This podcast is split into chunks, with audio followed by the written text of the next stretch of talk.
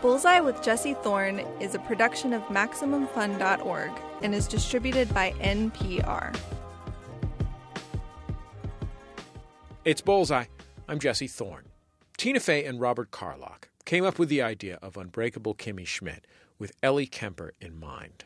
When they did present the premise to me that I was to play a cult victim who recently escaped and was making a new go of it in New York, I wasn't sure if they were serious. And because they are so smart, I thought this might be a test to see if I'm a dumb actor, if I'm like a naive actor. I, I don't know if they're being honest about, about what the premise is because it, you know, it's going to be on NBC. It sounded very dark.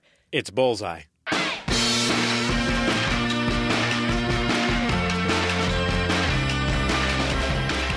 Coming up, I'll talk to Ellie Kemper. She'll tell me about moving to New York to pursue a career in comedy and drawing on the ridiculous privilege of her own college alum listserv for some of her earliest material. I don't want to be a traitor. But the questions that would go around, it was like, you, this is embarrassing. And if like the government gets a hold of this, you are absolutely like fulfilling every stereotype out there. Government. Later, I'll sit down with Glen Weldon. Glen co hosts NPR's Pop Culture Happy Hour. In his new book, he charts the evolution of Batman through comics, TV, and film and asks what that meant for nerd culture. Like the introduction of Robin as Batman's sidekick.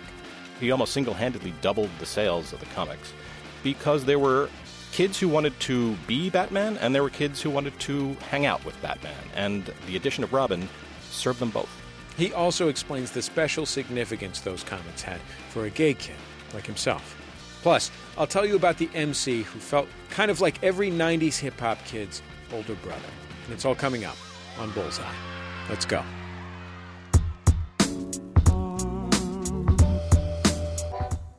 It's Bullseye. I'm Jesse Thorn. Unbreakable Kimmy Schmidt has a pretty unusual premise. A woman emerges from a Midwestern bunker. She's been held captive there by a cultish kidnapper. She and her fellow captives are national news, so she moves to New York, the one place she can think of where no one will care. It's a pretty strange, dark idea to make into a sitcom, but it's also one of the funniest shows on TV. One of the big reasons is Ellie Kemper, who plays Kimmy. She's so unbelievably sunny in the face of any obstacle that she can sell any joke, and Unbreakable has some pretty crazy jokes. Here she is as Kimmy Schmidt, confronting her flatmate Titus about the way he treated his ex wife. Titus speaks first. Pizza party for one, divorce, dead, and having some fun. Pizza party for one. I don't have pizza. What's wrong, Kim Blake Nelson? I don't know, Titus. What is wrong? And what's right? And what's just. Eh. I find that life is mostly gray areas, especially the parts I can't reach with moisturizer. Uh huh. Is that why you thought it was okay to be so mean to Vonda? I don't know what you're referring to because in the movie I saw, I was a hero scoring a legal victory for young renegades everywhere. You couldn't even apologize to her. There are three things Titus Andromedon does not do apologies, drag, and calculus. I'm beginning to think maybe you were a better person back when you were Ronald Wilkerson. Well, we'll never know because Ronald Wilkerson's dead. Oh, you are just Mr. Sassafras Jeans today. That's a dumb name for how fierce I'm being right now. The, the second season of the show uh, is out this week on Netflix. Ellie Kemper, it's so great to have you on Bullseye. I'm such a fan of your show. It is so great to be here, Jesse. Thank you very much for having me. I'm a huge fan of yours.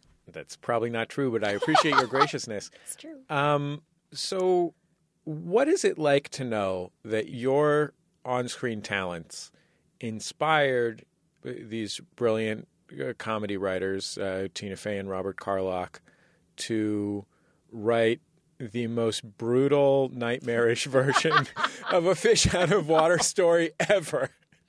What it reads in my face that suggests bunker victim. I don't know. I maybe they saw something I don't, you know, readily recognize. The writers had an idea for a show, which was that I was to play a cult victim who recently escaped and was making a new go of it in New York. I wasn't sure if they were serious, and because they are so smart, I thought this might be a test to see if I'm a dumb actor, if I'm like a naive actor. I, I don't know if they're being honest about, about what the premise is because it, you know, it's going to be on NBC. It sounded very dark. Um, I like your idea that you can't quite tell uh, whether they're too smart for you. As a graduate of Princeton University, who did some, but I don't think completed graduate work at Oxford, Did I think you're qualified. I think you're qualified to determine whether or not they're putting you on. that is kind of you. I, I'm I'm going to replay that in my mind the next time I'm questioning my own intelligence. but these guys had just written Thirty Rock and had, uh, you know, pulled that off seemingly effortlessly, and and and knew a lot more about creating a television show than I did. And I just, you know, at first blush, I do think that does not seem No, it seems like a terrible idea. well. Just certainly for a network show, This how was- how are they going to This pull was this supposed to be on NBC. Absolutely. And so I, I, you know, once I read the pilot, I saw how they were able to make that very dark premise into a comedy in a way that I think only Tina and Robert could. I think in the wrong hands, it would have turned out very differently and probably terribly. Um, so thank goodness that they were the ones at the helm. And um, I don't know how they did that. I think it's by focusing on what happens, you know, after the the darkness. I guess without being too dramatic about it. But yeah, I, I, I wasn't sure what to do at first, and I don't know what what is it. You you're looking at my face. Is there something? Is it is it? It's large. I don't. It's seen a lot. I don't know. well, I think what I- I'll tell you, you were already on. Uh, you had been on The Office, um, and done a wonderful job, and done lots of things that you know folks in the comedy community knew you from. You're exceedingly uh, gracious and pleasant, um, and I think they must have just wondered uh, what is wrong with this woman. you know what I mean? Like that was the inciting question for them. Um, Possibly yes, and and to be clear, I am not always exceedingly gracious. So so I was about to say so. Thank you for saying that. No, but but obviously that is. Uh, um, I've I've played a lot of characters. I think who are upbeat, uh, naive, cheerful. Are you ever like a jerk? I don't think so, and especially if I'm tempted to be a jerk now. I feel like, um, what if that person has seen the show and then you'll be embarrassed 10 times as much? So I, I, I completely admit that that's a very vain reason not to get mad, but it works. So, What about a pa- weird passive aggressive Midwestern jerk? oh, with a smile, you mean? Yeah, like a secret jerk. Oh yeah, yeah, yeah. I think I think I think that happens all the time. She said with a lovely smile. Smile, yeah. Well, yeah, because that that uh, yeah, I think you can get away with that in a way that's satisfying to you, but not the other person isn't, you know, totally aware.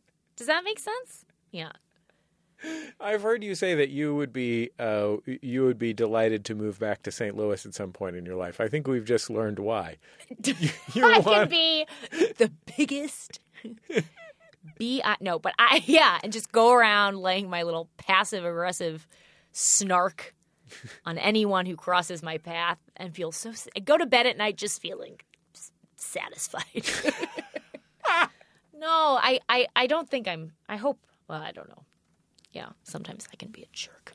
I mean, right? one of the things that one of the things that uh, is so lovely about the character is that you know in any fish out of water comedy like this is is to some extent about the tenacity of uh, the protagonist. You know, in this situation that they don't know and they don't control, and you know that they're they can still be good and uh, win our hearts or whatever.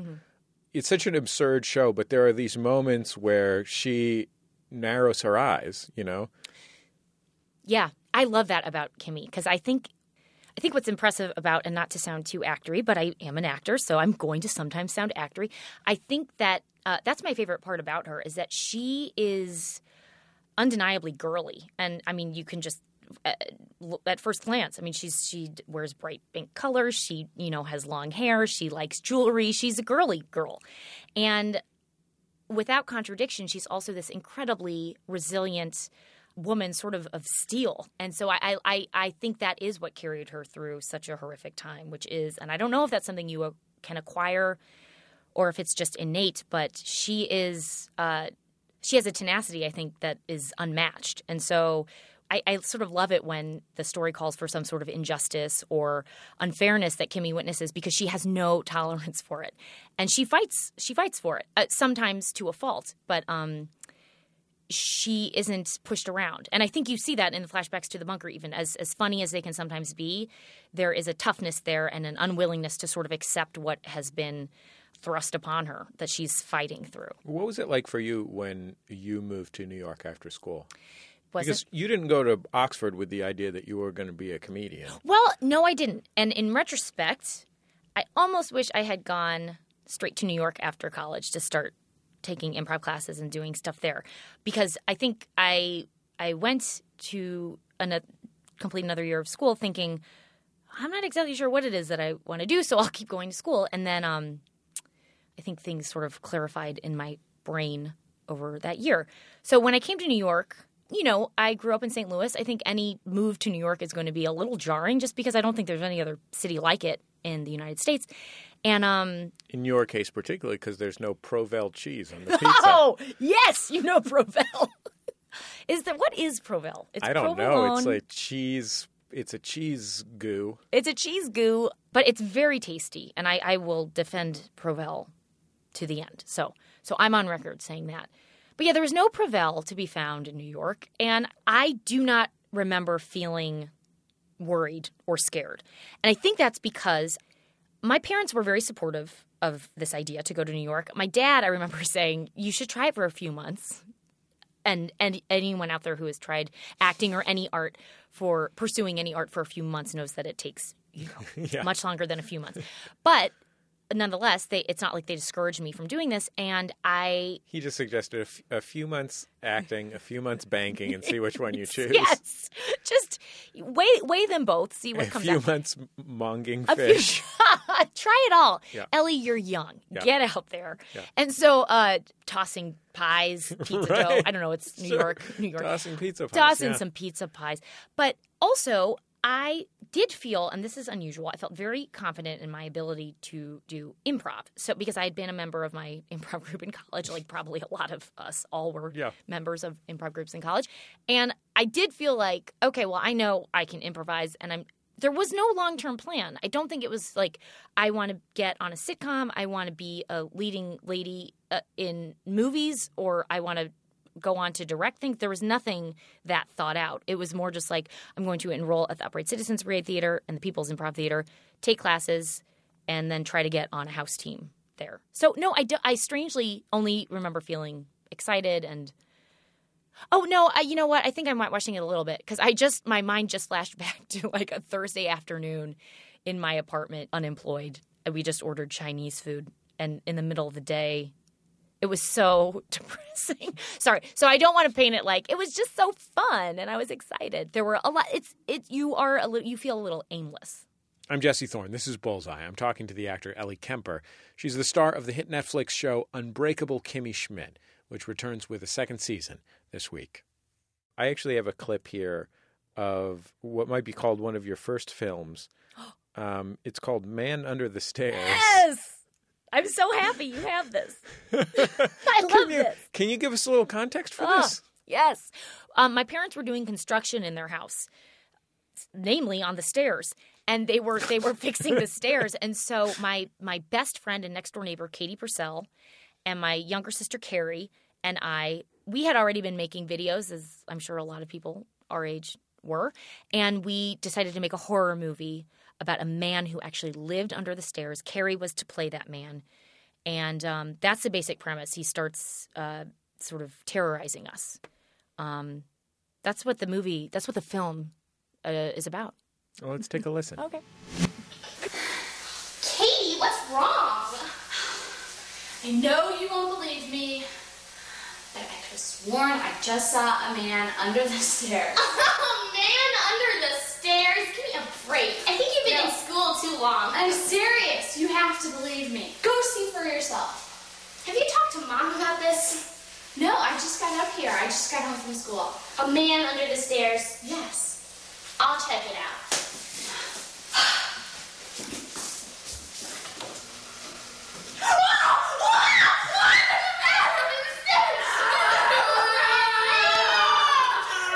Gotta tell mom.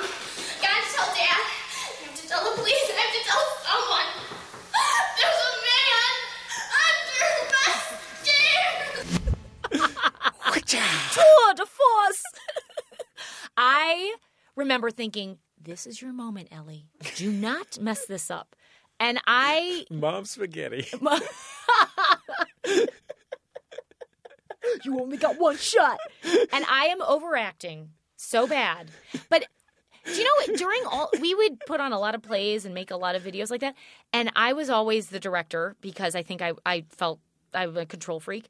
And I always was the only actor to ever mess up and, and flub lines. But I, but, and I would kick myself. Well, afterwards. I feel like between your filmmaking history Yeah. and the fact that one of your high school theater teachers was Jon Hamm, yeah. you were pretty much destined for stardom. had to. It was like they laid the roadmap before my, you know, my eyes, and I just had to take the car on the route, Jesse. I have some. I have some friends who were uh, friends with Jon Hamm, and um, he seems like a really delightful man. Mm-hmm. Yes. uh, from from everything I've heard and Yeah. seen. Um, but I think I might be afraid to talk to him because he's he's so even when he's being goofy, which he's great at. Mm-hmm. Uh, I'm still kind of uncomfortable with how handsome he is. oh, you and me both, my friend.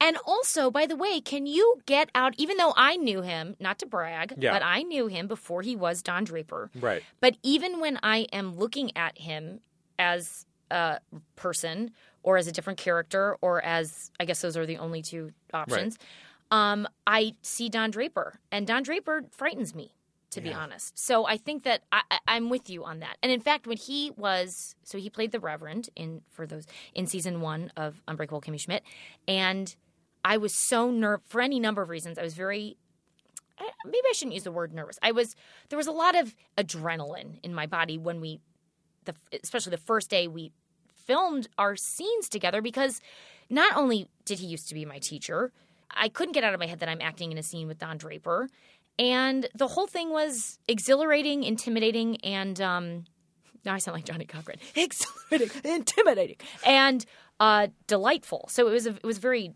exciting day, I guess. I can only imagine the intimidation. I acted alongside. I'm not trying to brag here. Yeah, no, don't. I acted alongside. No, I'm going to. Oh no, no, you- you're not bragging. Oh, okay, great. Uh, I acted alongside Bob Einstein, aka Super Dave Osborne, once, and I You found that to be profoundly intimidating. I was like, "That's Super Dave right I- there." That's the thing. I can't separate the person from the character, right? Even though you knew him as a like a 22 year old or 23 year old, Doesn't matter. Doesn't matter. yeah, I don't know. But but you are correct that he is delightful. He he is one of Okay, so he is from St. Louis and I think everyone there is just has crowned he, rightfully so the prince of St. Louis. He just everyone Yeah, sorry, Sklar Brothers. Yeah, sorry There's a guys. in There's a new Ham King in town. And he uh every Is that his title? Yeah, Ham King. Is it was that already the title before he became the Ham King? No, he were was- the Sklars the Ham King previously, Yeah, or Stan Musial Sklar- in the 1950s yep, and 60s? but yes, John Goodman briefly, Uh-huh. the Ham King, and uh, but no, but then suddenly, and and I guess very you know, fortunately, Jon Hamm became the Ham King, which was like, oh well, Sure. a good fit. Sure. Um, so uh, yeah, he Miss Piggy was the Ham King briefly, which fit in some ways, but less so in other more ways. More tragically, yes, Yeah. people were a little ups. You know, there was some controversy Right. over her title, but Right. it, that's what it's called, the Ham King. Mm-hmm. So we can't help it if you Right. are dubbed that. We're learning a lot about St. Louis. It's very between the Provel and the Ham King. There's a I'm lot. pretty much out of things I know about St. Louis. Cardinals. I already said Stan Musial. Oh, you said that. You already yes, got you just Stan Musial. that. I already got that. Okay, St. Louis Blues. I've been in the Gateway Arch. oh, you. What did you? Do? I went in the elevator. I was terrified. Now, see that I. Why are you It's- claustrophobic? I'm afraid of heights. yeah, and the elevator there is rickety up. But I will say that the uh, the Gateway Arch, I have very strong positive feelings for. I feel like along with the Golden Gate Bridge, Mm-hmm. it's uh, one of America's uh, man-made monuments that really delivers. I just Oh, think it's amazing. I am thrilled to hear you say that because I feel the same way whenever I'm flying home to St. Louis and you are flying over that or by it. I think it's I think it's gorgeous. I also highly recommend the uh, documentary about it, Monument to a Dream. It's really good. I've seen it several times, and you are at the edge of your seat wondering, are, is this last slab going to fit? Because it's like the heat. It was a hot summer day, and the heat is contracting or expanding, or one of them, and it was like uh, uh, not a certain thing that the arch was going to be completed. Anyway, it was completed. Been up in it. Spoiler but I'm sorry- spoiler, they finished it again. Ham King.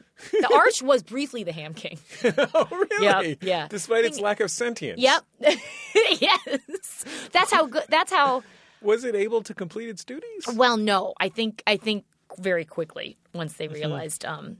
Oh well. You Mm-hmm. They know. tried to put it in the back of a convertible It- for right for St. parade. Patrick's Day Yep. parade, and they're like, "Oh, this isn't going to work. Sorry." Yeah. So, so then it went. You know, it went. The title was passed on, which is fine. So, in a lot of ways, for a St. Louis and like yourself, Mm-hmm. uh, St. Louisianan, St. Louisan. like as for a St. Louis and like yourself, the Gateway Arch is bittersweet because, on the one hand, it's a majestic monument. On the other hand, it really disappointed as Ham King. That's true. But I think you have to take the good with the bad. You know, I think it would be naive to think that the Gateway Arch could deliver on all fronts. You know, it is only a monument. That's true. So it's it's fallible. I'll continue my conversation with Ellie Kemper after a break. We'll talk about class, wealth, and comedy. It's Bullseye from MaximumFun.org and NPR. Support for Bullseye and the following message come from The Black Tux, the new way to rent a tuxedo. The Black Tux designs and manufactures handsome modern suits, far from the polyester mess you'll get at that mall rental stand. Select from complete looks or build your own. The suit will arrive seven days before your event, which leaves plenty of time to try it on. If the fit needs a tweak, the Black Tux will do whatever it takes to fix it in time. Shipping is free both ways. If you need to rent a suit or a tuxedo for an upcoming wedding or a special event, you don't have to do it the old-fashioned way. Visit theblacktux.com slash bullseye and experience a new way to rent. Thanks for listening to Bullseye. Check out the NPR One app for your phone. All this month, you can hear episodes of Pop Culture Happy Hour a day early, exclusively in NPR One. Find Pop Culture Happy Hour stories from your local station and more great podcasts on the NPR One app. It's on your App Store now.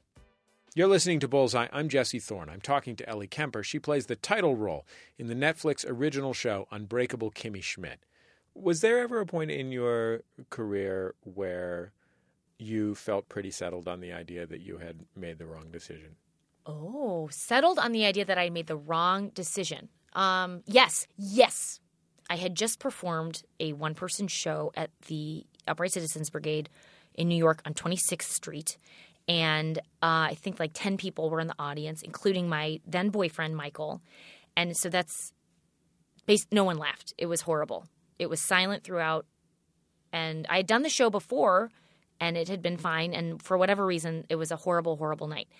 And it's first of all embarrassing to be on stage and try, trying to make people laugh, and then nobody laughs.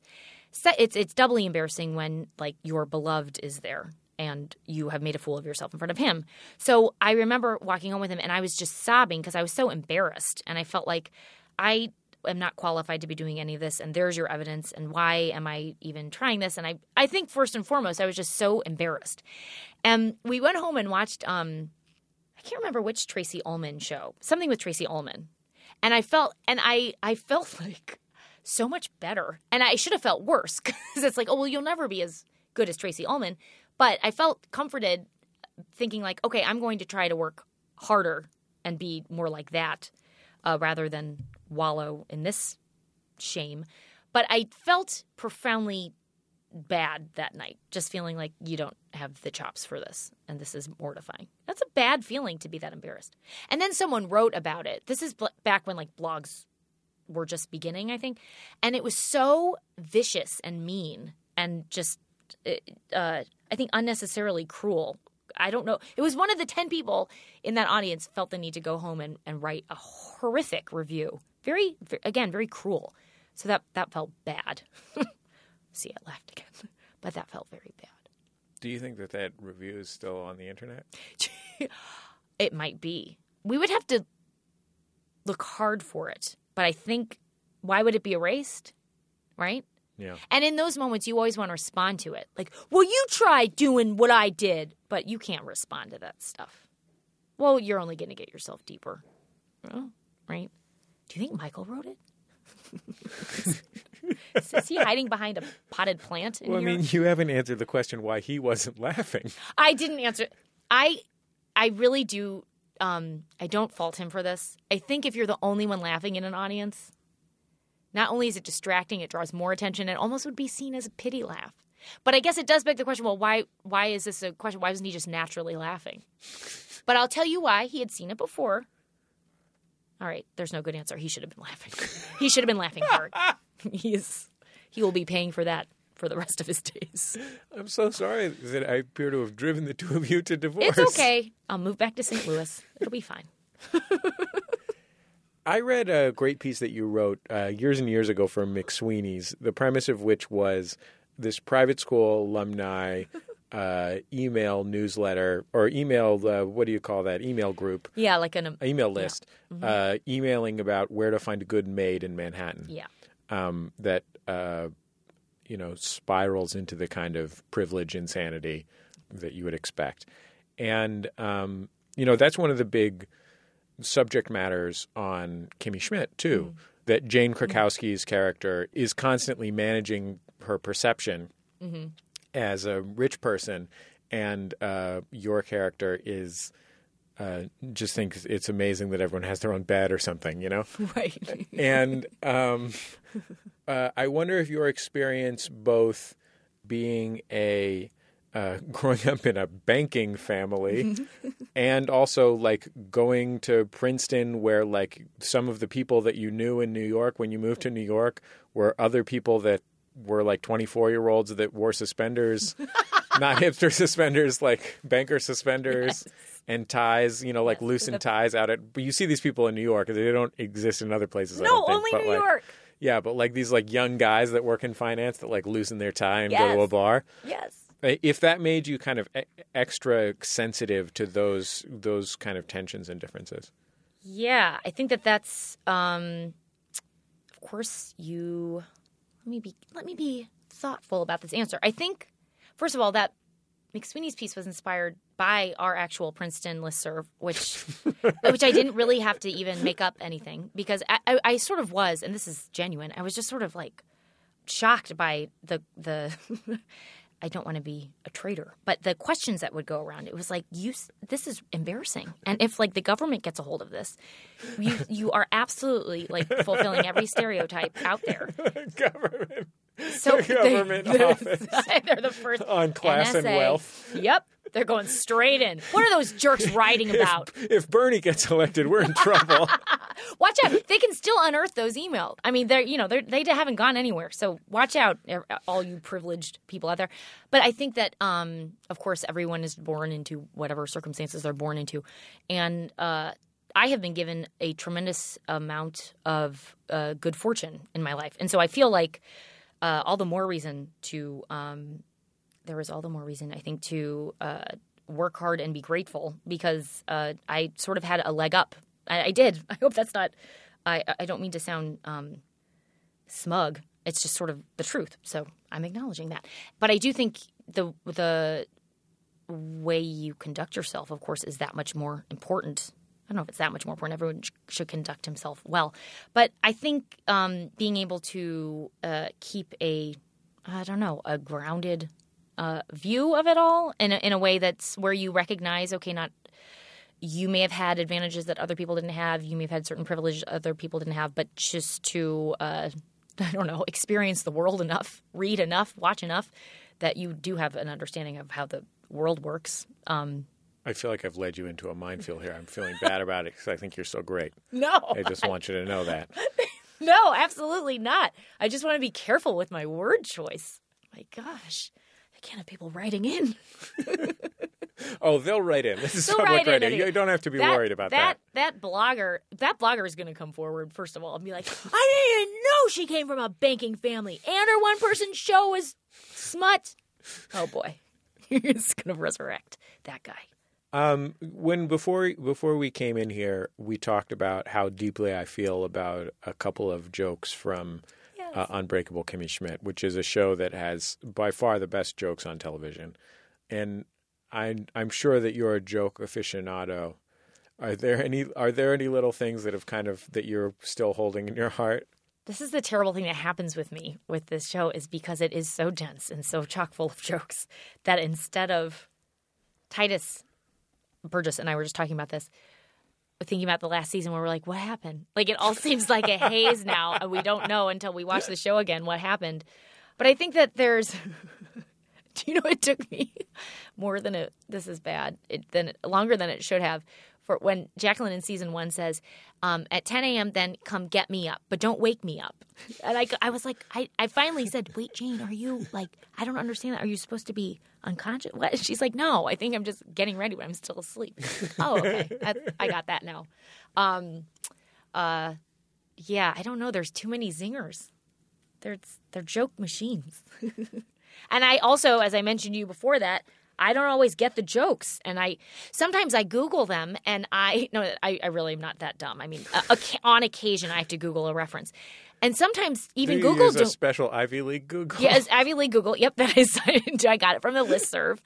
The government's going to find out about it soon. enough, All right, so its days are numbered. Don't worry. but sometimes Google doesn't even know, and I'm like, okay, well now I don't feel as dumb. Like I, I can't catch the reference. If Google do not know, then I I do not feel as bad. Ellie Kemper, I am I am so grateful that you that you came in to be on the program. Uh, what a joy to get to talk to you, and uh, congratulations on this show, which is just so funny. Thank you so much for having me. I feel the exact same way, and I feel very grateful to you for having me on it. So thank you, Jesse. This was a lovely chat. She said with a smile. Ellie Kemper. Stabbing you. Ellie Kemper uh, is the star of Unbreakable Kimmy Schmidt. Uh, the second season starts this week on Netflix.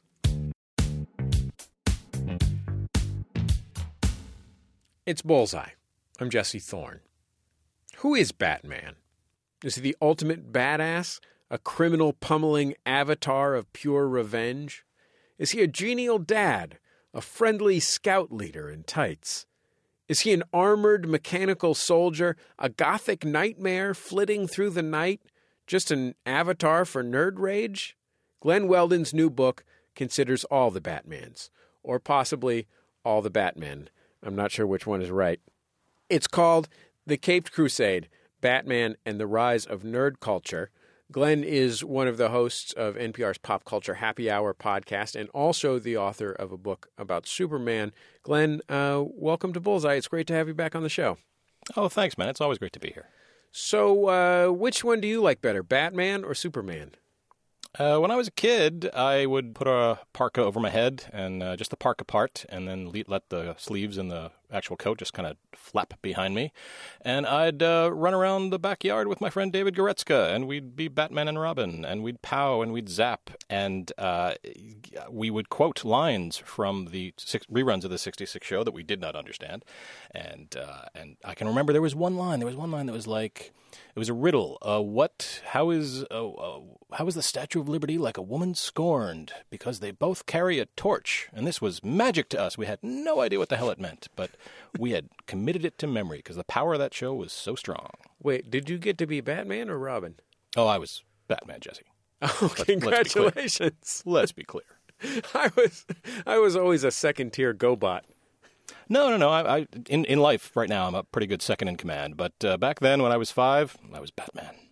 So, what do you think when you were a kid? And I'm guessing based on uh, having known you in real life, this is probably sometime in like the 70s. Mm-hmm. What was it about Batman that you knew, and what was it about Batman that you liked? Uh, well, it was the television show. It was reruns of the television show, which, if you're a kid, has a very primal, simple appeal because of those pop art colors and the pow and the zap and these fights that take place in these candy colored warehouses. Uh, it's all very simple and straightforward because they had just taken the comics of the time, the 1964 65 comics of the time, and just slapped them on screen. And they just made it very serious, which made it uh, perfect for kids, but also very funny to adults because they invested it with all this gravitas, all this weight, which, of course, was the joke. Uh, but the thing that happens to us nerds in between uh, our kidhood and our adulthood is that we start to resent the hell out of that show because it doesn't take Batman seriously. Which is ironic because the whole point of the show was to take the comics, which again were considered junk culture at the time, absolutely seriously. But, uh, you know, the show came about because the pop art movement was so huge. The pop art movement valued things that were colorful, slick, mass produced, cheap, uh, and like comic books. So it kind of rode that wave and became a huge sensation. And that sensation lasted because they produced th- three seasons worth of episodes in two years, uh, well into the 70s and even into the 80s. When you were a kid, did you think that the uh, 1960s Batman TV show was funny? Uh, no, no, no. It was deadly serious. Uh, again, I, I, I, took it as gospel. But that's that's the whole thing. Um, the when you're a kid, it has a very primal, very simple appeal.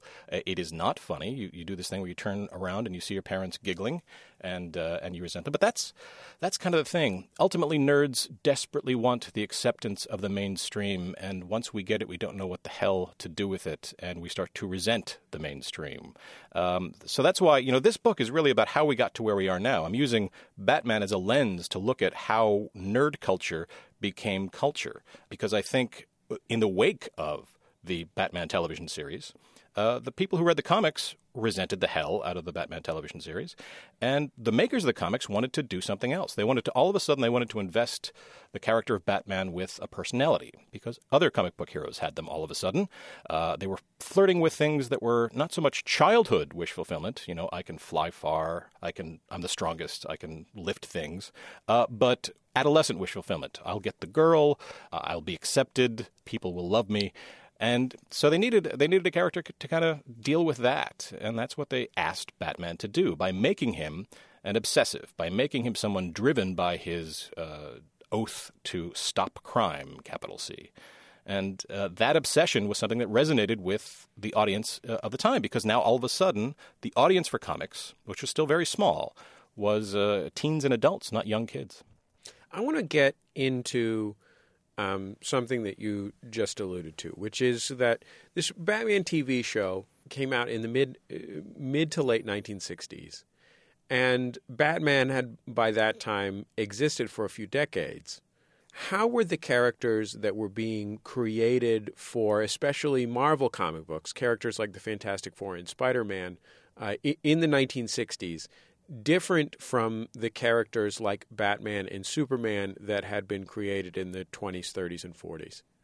Well, say what you will about uh, Stan Lee, and there's lots to say about him, who was the, the main storyteller, uh, more or less, at Marvel. He and Steve Ditko and, and Jack Kirby identified a market. They recognized that the, their audience was no longer young kids, it was teens and adults. And so they created a character uh, like Spider Man who uh, was wrecked with guilt. They created a character like the Thing, who was a creature of pure uh, shame, and they created the Hulk, who was rage, and they created the X Men, who just wanted to fit in, uh, and that had a resonance. All of a sudden, these characters didn't have just personalities because up to this point remember you couldn't really tell uh, one superhero from another except by their costume it's visual iconography that's how you tell them apart all of a sudden they invested these characters with actual personalities they had them fight each other a lot uh, because when you do that fiction writing 101, you bring characters into conflict to delineate who they are, what they want. And that's exactly what they did. They just kind of bashed these these characters against each other.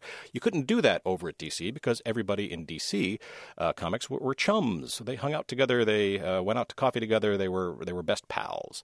And that's what changed in uh, 1970. Finally, the guy who rebooted Batman, uh, Denny O'Neil, had got his start at Marvel, and he had done some of that over there. And he brought that philosophy over to DC Comics and made Batman a brooding, intense loner who didn't get along with other folks. And how to make comics the Marvel way kind of leached over into DC as well. It seems like adding Robin also emphasizes the adultness of Batman, especially if you compare him to those later heroes that we're talking about. If you think about Spider Man or the Fantastic Four, who have these teenage love affairs and stuff, uh, while Batman is basically taking care of a child. Yeah, yeah, yeah. And there were uh, there was some discussion, of course, by because what you're doing when you're adding Robin is you are you are making him into a father figure. You, you, as I say, you're raising the stakes, but you're also, at the end of the day, throwing a young child in a speedo into harm's way. You know, you're throwing him at guys with guns. And there were several people at DC Comics who said, you know, this isn't the way we allay uh, parents' fears, but uh, it stuck. And the character became hugely popular. He almost single handedly doubled the sales of the comics because there were kids who wanted to be Batman, and there were kids who wanted to hang out with Batman. And uh, the the addition of Robin uh, served them both. I'll finish my conversation with Glen Weldon after a break. We'll talk about nerd culture's evolution toward the mainstream and ask if unhappiness is still essential to the nerd experience. It's Bullseye from MaximumFun.org and NPR. Thanks for listening to Bullseye. NPR has a new podcast, Embedded. Each week, Embedded takes you to a new place out in the world, searching for the people behind a headline. This week, host Kelly McEvers gets embedded with biker gangs in Texas after a deadly shootout. She tries to figure out how it happened and who to trust. Listen and subscribe to Embedded now at npr.org slash podcasts and on the NPR One app. I'm Biz. And I'm Teresa. And we host the podcast One Bad Mother, a comedy podcast about parenting. Parenthood. It turns out it is very difficult, but we all get up every day and do it again. It's like the sign says if you're going through hell, keep going. So join us each week as we strive for less judging and more laughing. Find us on iTunes or wherever you listen to podcasts when your children aren't around. It's Bullseye. I'm Jesse Thorn. My guest is Glen Weldon. You might know him from the terrific NPR podcast Pop Culture Happy Hour. His new book is called The Caped Crusade Batman and the Rise of Nerd Culture. So, Glen, I uh, I went to college and I got a degree in American Studies, and I did a lot of ethnic studies, and there's a lot of things about culture and, and race that I've given a lot of consideration to.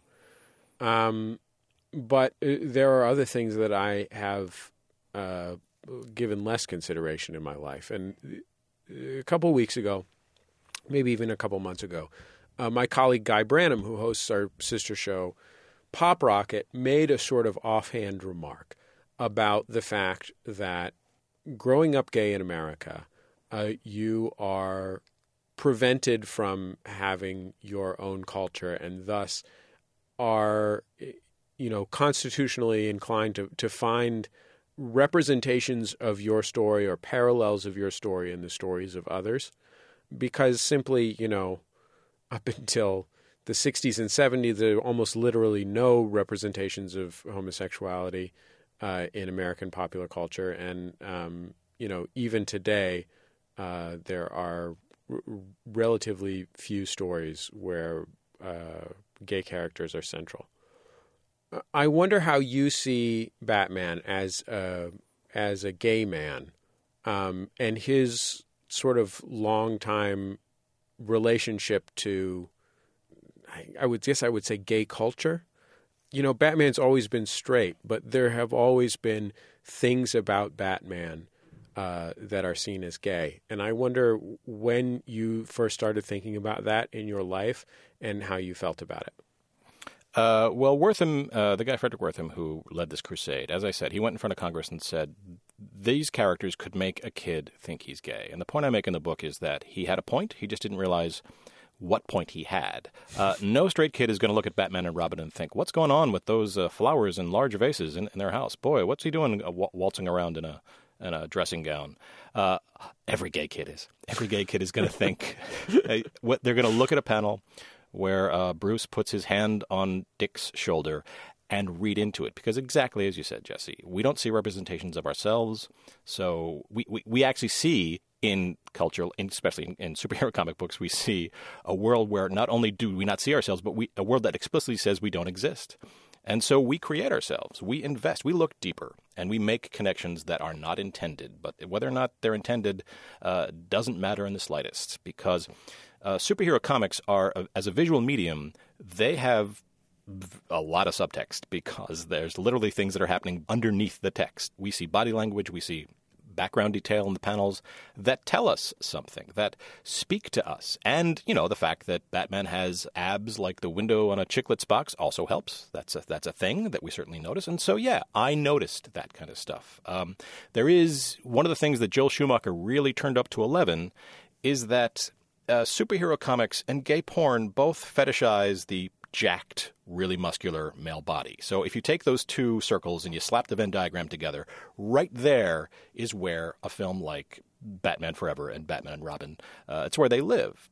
And fetishizing the, the male body the way that he did in those films is is is speaking is a dog whistle to uh, to to queer folk like me, uh, and he did a, he did a service in a weird way. He gave us a Batman who was a leather daddy. He gave us a Robin who was a, a rough trade, uh, you know, tank top guy with an earring. he it's out there. It's part of the deal. It's not intended by the original creators, but it can be turned up to 11 and made to actually where we see a very weird version of us. When you describe the things that you saw as a kid in Batman that rang a bell for you because you were and are gay, what were the things that you saw? Well, there's uh, there's something to every superhero, which is this notion of a secret identity, of a thing you must hide, a thing you must protect at all costs. There is uh, the cloak of night, also a thing that has certain resonances with uh, gay folk. There is a homosocial friendship. There is this idea that you just hang out with your best pal all the time. Uh, nothing weird, just hanging out with your pal. And then there's finally, of course, the fact that he's jacked. That helped. Uh, the fact that he has a great body. Uh, it, it, it, it's something that registered with me in a sort of pre-verbal, blunt way, but it registered in a very strong way. My guest on Bullseye is Glen Weldon. His new book is called The Caped Crusade Batman and the Rise of Nerd Culture.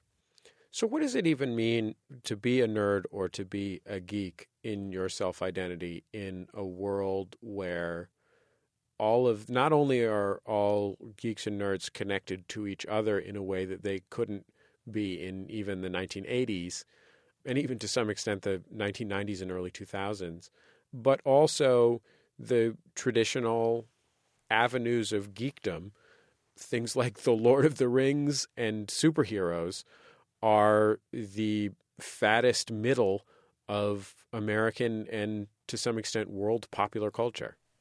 Yeah, absolutely. That's that's the big question. Now that nerd culture has become culture, what happens to nerds? Where does that sense of uh, feeling oppressed go? And if that feeling of oppression goes away, what are they? Uh, do nerds become jocks? Um, I mean, nerds, you know, we, we tend to, when we get to the acceptance of the mainstream, we tend to create smaller petty fiefdoms and say, well, I, yeah, I'm a, I, I like uh, homebrewing, but I only like hoppy, bitter homebrewing. Like that's, that's the way we get smaller and smaller and smaller.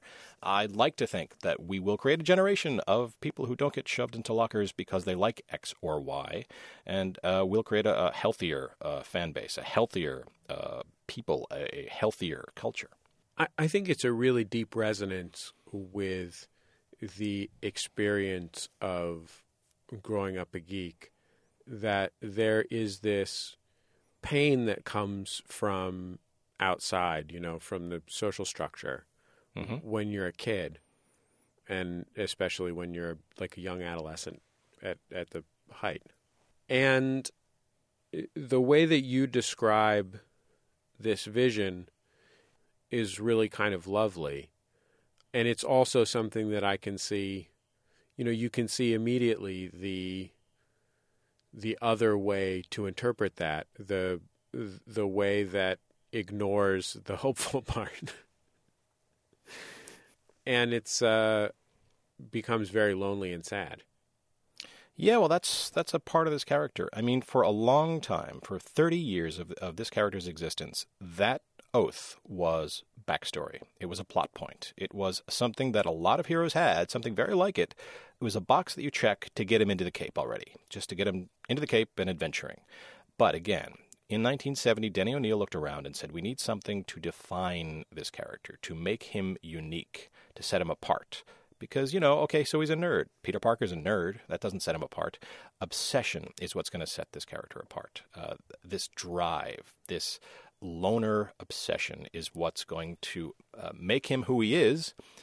And it also just might uh, help a, a, whole generation of nerds identify with him, accept him, uh, and have Glen. Have I mean, him... forgive me, forgive me for interrupting, but that loner part seems really essential relative to Spider-Man or something like that. That Batman's vision of self-improvement and making the world a better place, you know, doesn't really involve uh, finding a girlfriend or making a ton of friends. It involves doing push-ups in a cave. You know.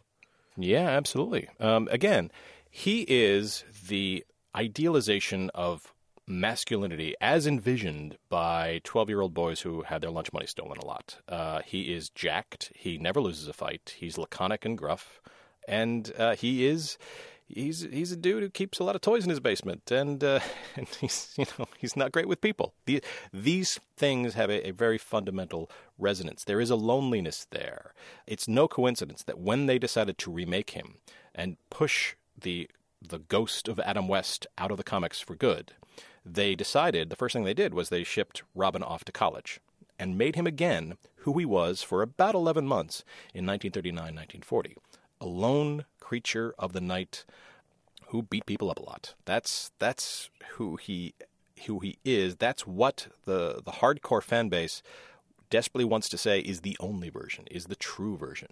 And in fact, you know, this this guy, this character exists, has existed many times. He has cycled through being a lone figure, then being a father figure, then being the leader of an extended family. He cycled through being light and dark and light again he's been around for 77 years, and he'll be around for 77 more in some way, and he will continue this cycle, and different aspects of him will speak to different people. That's just the way it is.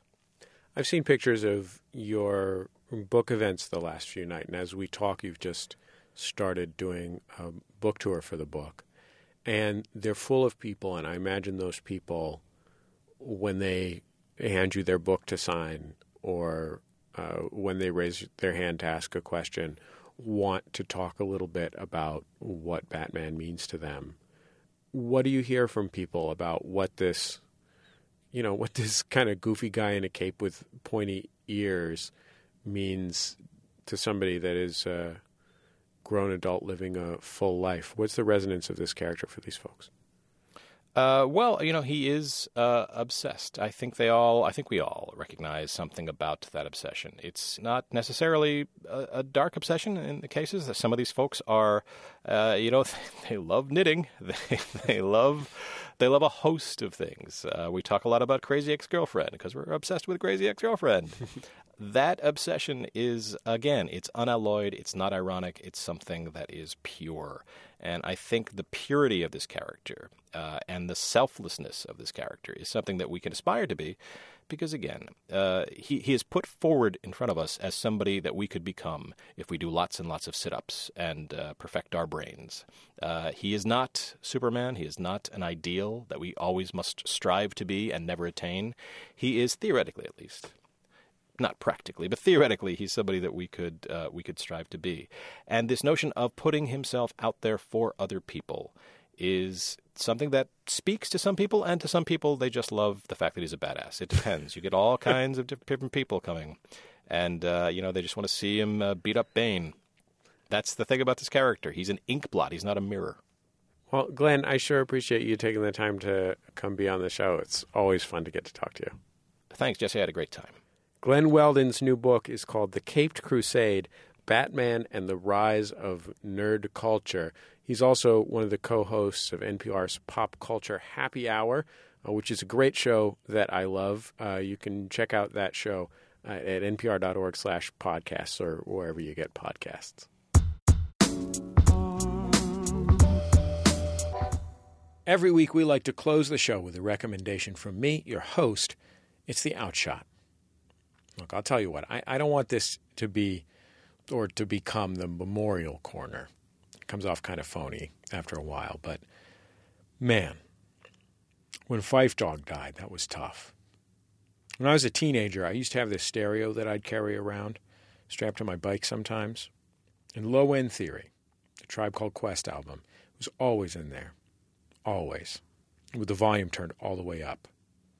When my little brother got old enough, I don't know, maybe he was 10. I got him a tribe tape for his little boom box. Something special.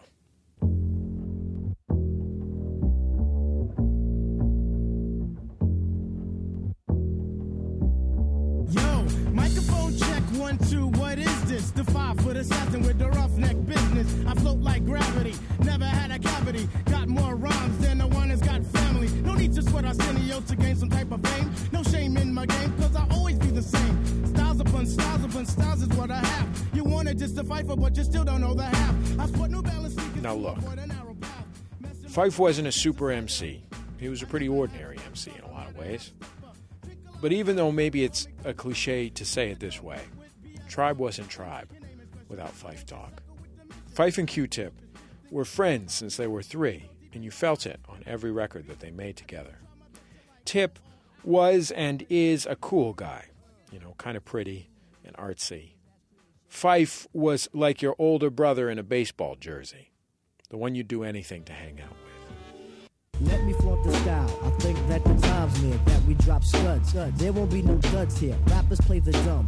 Kinda on the space tip, but when they hear the jam, jam, they be on the dills, Nick. Now I'm not frontin' rock. I know the territory. Go ahead and try. That's a different story. Similar to Grim, Grim, I could tell a better one. All about a kid, kid who couldn't rap and didn't run. Phife was fun, and he liked sports, and he was always talking mess. Just always. He was your man. Here we go, yo. Here we go, yo. So what, so what, so what's the scenario? Here we go, yo. Here we go, yo. So what, so what, so what's the scenario? Ayo, Bo knows this, and Bo knows that. But Bo don't know Jack, cause Bo can't rap. Well, what do you know? The dead dog is first up to bat. No batteries included, and no strings attached. No holds barred. No time for move faking. Got to get to loose so I can bring home the bacon. Brothers front, they say the drop can't flow, but we've been known to do the impossible like Broadway Joe. Phife was sick for a long time. Maybe he's at peace now. Maybe he's off somewhere capping on some saints or whatever. I hope he knew that he was still reverberating through hip hop 25 years after he made his debut. I know I'll remember him and his work for the rest of my life. Like an old friend. Because in a way, that's what he was.